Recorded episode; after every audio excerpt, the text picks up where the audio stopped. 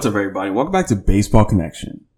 We have a lot to cover. Buckle in. This one is going to be full of discussion. Uh, we have obviously missed a few days here, but we're going to capture everything that's gone on in the baseball world the last four or five days because it's been quite a whirlwind. We're talking injuries to key players, retirements, division chases, all the above. So we'll fill you in. So, starting on the injury front, we have some bad news coming out of Anaheim, which came during the week. You have Shohei Ohtani. It's been revealed that he has a torn UCL. That's the ulnar collateral ligament. That's the same ligament people tear when they get Tommy John. This is not the first time Ohtani has had an UCL injury. He has had Tommy John before, but this was announced the other day. This was announced on Thursday, I believe. He's been diagnosed with a UCL tear, or Wednesday. He's not going to pitch again in 2023. It's unclear if he's going to require surgery. I think they're just saying that because, I mean, what is what is he going to do? Try to rehab through this uh, with the kind of contract that he's about to sign this offseason, which we will talk about, which is likely impacted by this news. Whatever team that signs him is going to want him to pitch full strength again. He's not he wouldn't be the first pitcher to have Tommy John multiple times in his career. Other pitchers have had that and come back just fine. But Ohtani started the first game of Wednesday's doubleheader against the Reds. He departed in the second inning with what that's what they initially announced as arm fatigue. And they learned in between games that he had ligament damage. Nonetheless, he still played in the night game as the DH and went more for five at the dish, but the extent of the injury isn't clear. A full tear of the UCL typically is going to require complete Tommy John repair. Partial tears can sometimes be resolved by either, you know, an internal brace procedure or non-surgical rehab altogether. We don't know. But, you know, we'll find more about this in the, in the coming days, weeks, maybe even months. Maybe they might wait until the offseason to really get the full extent of things. But this is a huge development for his free agency, right? Because we were talking about Ohtani potentially signing the first $500 million contract in baseball history. How much did that injury just cost him? Probably at least 100 million for sure. It's huge. I mean, he was trending towards shattering the MLB contract record. That could still be the case, but now we're going to have to weigh his arm health in front of everyone. And everyone now knows, but then again, to be fair, any team that would have signed him was going to do a physical anyway and an MRI on his arm anyway. So in a way, it's better that it's found now than during free agency when like, oh, it's a surprise. This team, you know, like we saw with Carlos Correa, red flag. This team saw this and like, you know, only the team that gives him the physical has information to his, his medical records. It's not public information, but right now, yes, we don't have public records of his medical record. We know that he has a torn UCL. At least that's, that's known. If this happened during free agency, it would have just been vague statements like, oh, Ohtani has something in his elbow that X team's not liking. This is what we heard about Carlos Correa last offseason. There wasn't, you know, too much detail until much later. Anyway, now that it's out in the open, people know coming into it. And heck, he could get surgery like right when, this is assuming he decides to get surgery.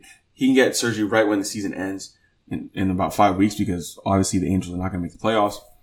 And that would knock him out as a pitcher for 2024, but he'd still be able to hit. We saw Bryce Harper hit with a torn UCL and hit just fine. It can be done. And maybe return to the mound in 2025. But yeah, this is, uh, it's a big development.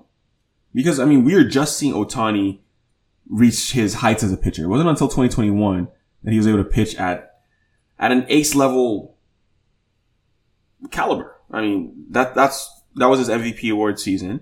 But 2021 was the first time we saw him really like pitch like an ace. And, uh, but Ohtani's been through this before. In 2019, he was just a DH, and we'll see what he can do if he has surgery and has to come back as just a DH in 2024. So this is seismic news at uh, at the top of the free agent pile right now.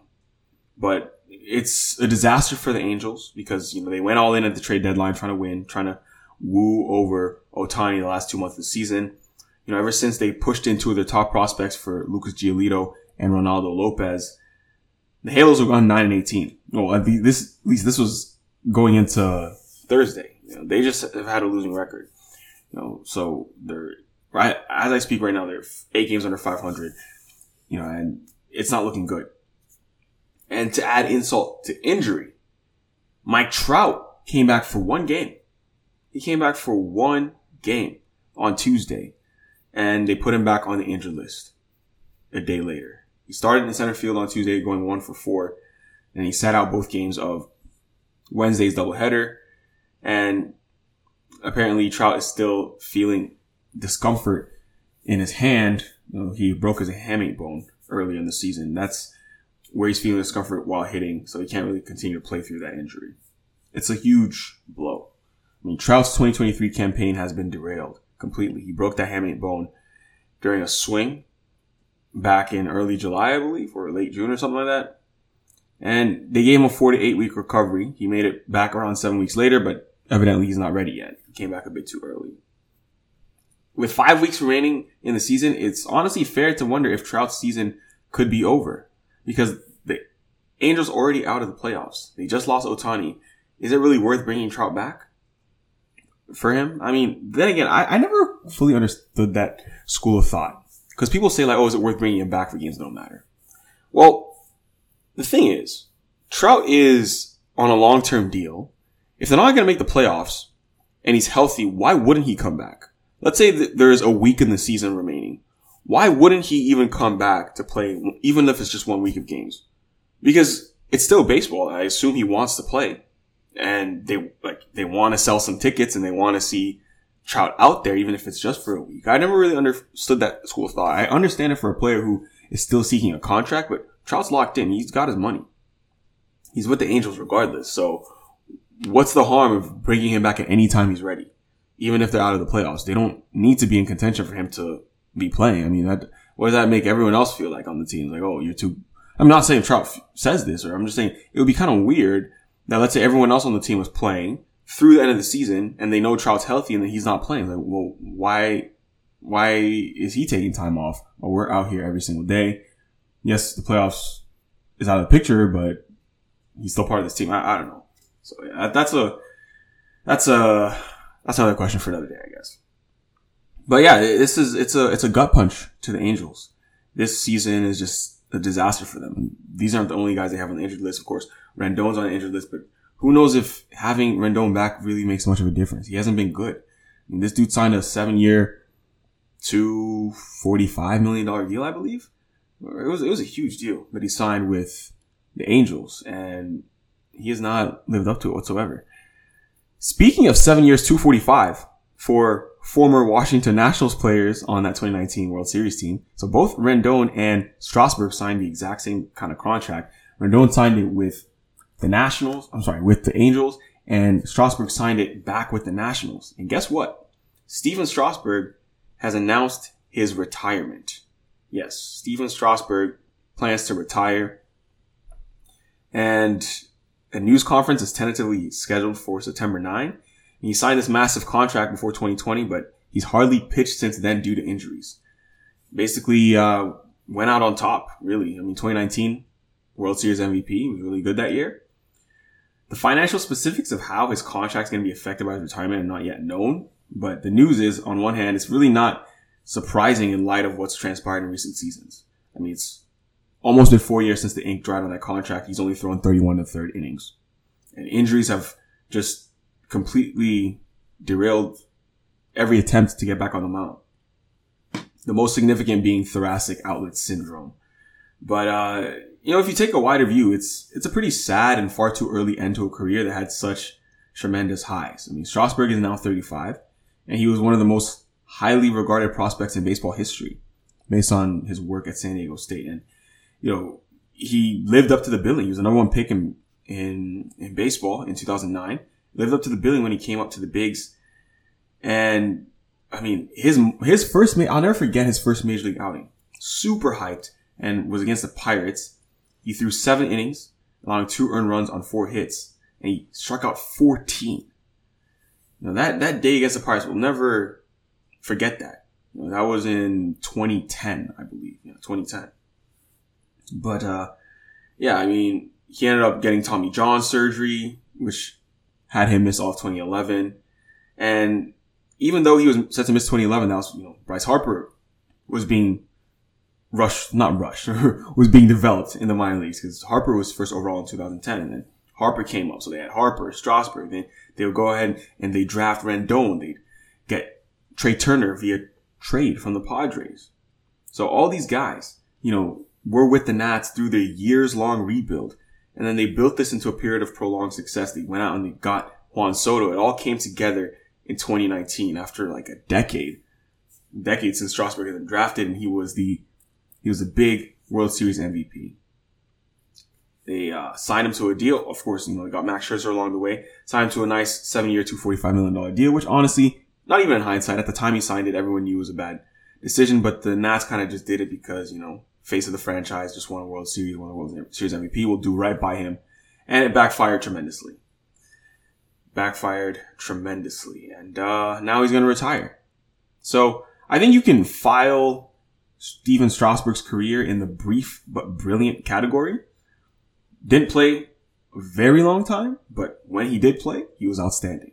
So shout out to Stephen Strasburg for a well decorated career for the time he was out there. It was really good.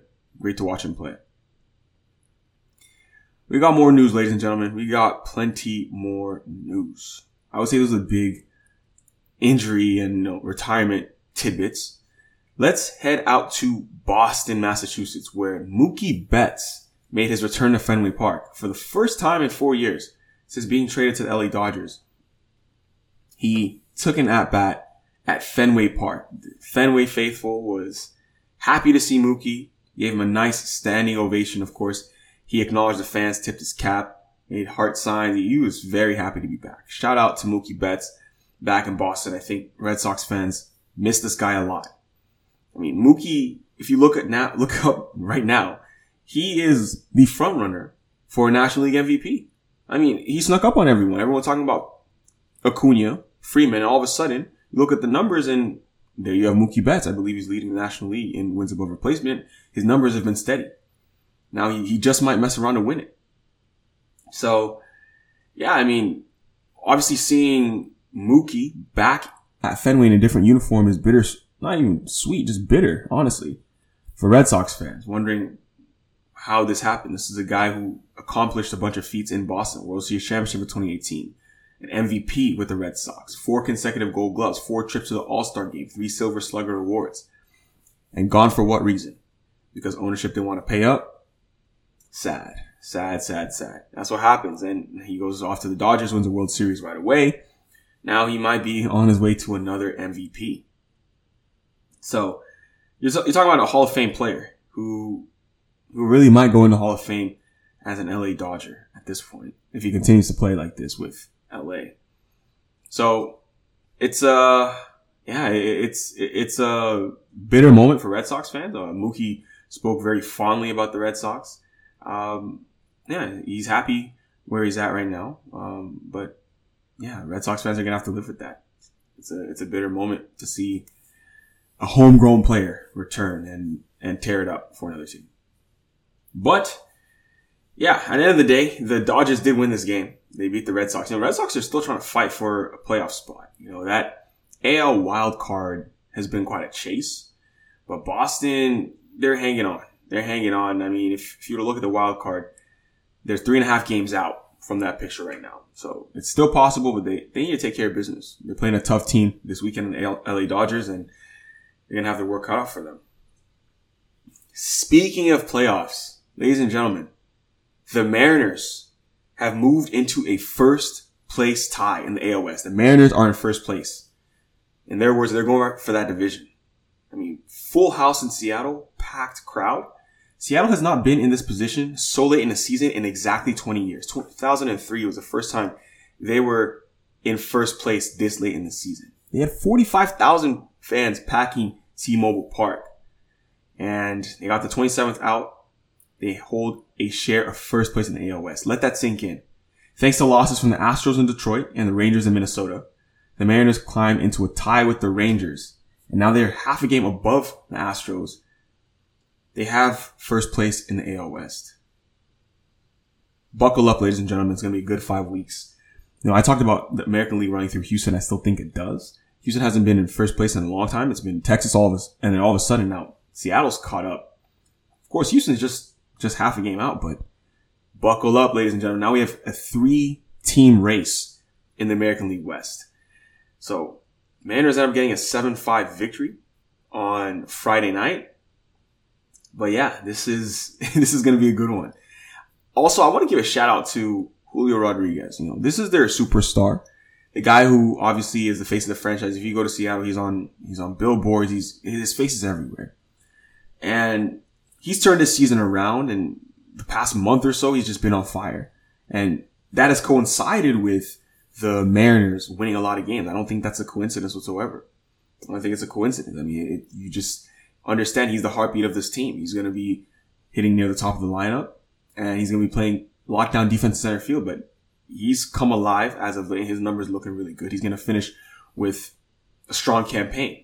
We talked about a sophomore slump, but he's bounced back in a big way. So Julio Rodriguez deserves a lot of props for the turnaround we're seeing with Seattle. Of course, he's not the only one, but as the face of the franchise, a young player, you know, you gotta, you gotta give credit where credit is due because to, to he who much is given, much is expected. And of course, he signed that big contract last season. So we're seeing him return the favor right now. Mariners are trying to go back to October. We'll see if they do. Speaking of AL West, the Astros lost to the Tigers thanks to a walk-off home run by Parker Meadows. Walk-off three-run shot. Parker Meadows, the younger brother of Austin Meadows, just playing his fourth game in his major league career. And he goes up there and he hits a three-run homer for his first major league home run and a walk-off shot to send the Detroit Tigers home over what was a very strong start for Framber Valdez of the Houston Astros. He threw seven no-hit innings. Then gave it up to the pen and, and of course, the rest was history thanks to Parker Meadows. But the Tigers get a magical win out there in Comerica, at Comerica Park in Detroit. Astros are going to have to buckle up. You know, every game matters at this point when it's a three-team race. You can't really afford to slip too far because other teams are winning. You know, the Rangers are struggling right now, but Seattle doesn't seem to be letting off the gas. So if you are Houston, you know you got to buckle down and figure out what you're going to do to to right the ship. So that's what we're seeing around the league, folks. A lot, a lot has been going on. You know, I would say that was the most magical moment for Friday, though. That walk off bomb from Parker Meadows, and uh, yeah, I mean Detroit. Detroit fans obviously know a little bit about the Meadows family because you know, Austin Meadows himself, you know, this is a major leaguer. You know, he's a major leaguer who's who's been up, who's been up with Detroit. Of course, he just hasn't really played much this year. Only has 21 at bats. He's been out. But these are two brothers on the exact same team. So hopefully Austin Meadows can be back and healthy. And then you have him and his brother in the same lineup. That'd be really cool. That'd be really cool. But he's on the 60 day injured list, and uh, you know he's had he's had some uh, he's had some time out time, time away. I, I believe it's it's not even just due to um, it's not, it's not really a physical thing. He's not doing any baseball activities. I believe he's going through some anxiety. Yeah, he's receiving treatment for anxiety. So there's no timetable for his return. That was the last update as of three weeks ago. But hopefully he can get back and join his brother in that lineup for a nice, a nice family moment there. But that's where we stand with things right now, folks. A big catch up episode. I think we covered all the big stuff right there, but we're back at it, back on track with the daily grind. If you enjoyed this, please share with someone who'd be interested, and we'll see you next time on Baseball Connection.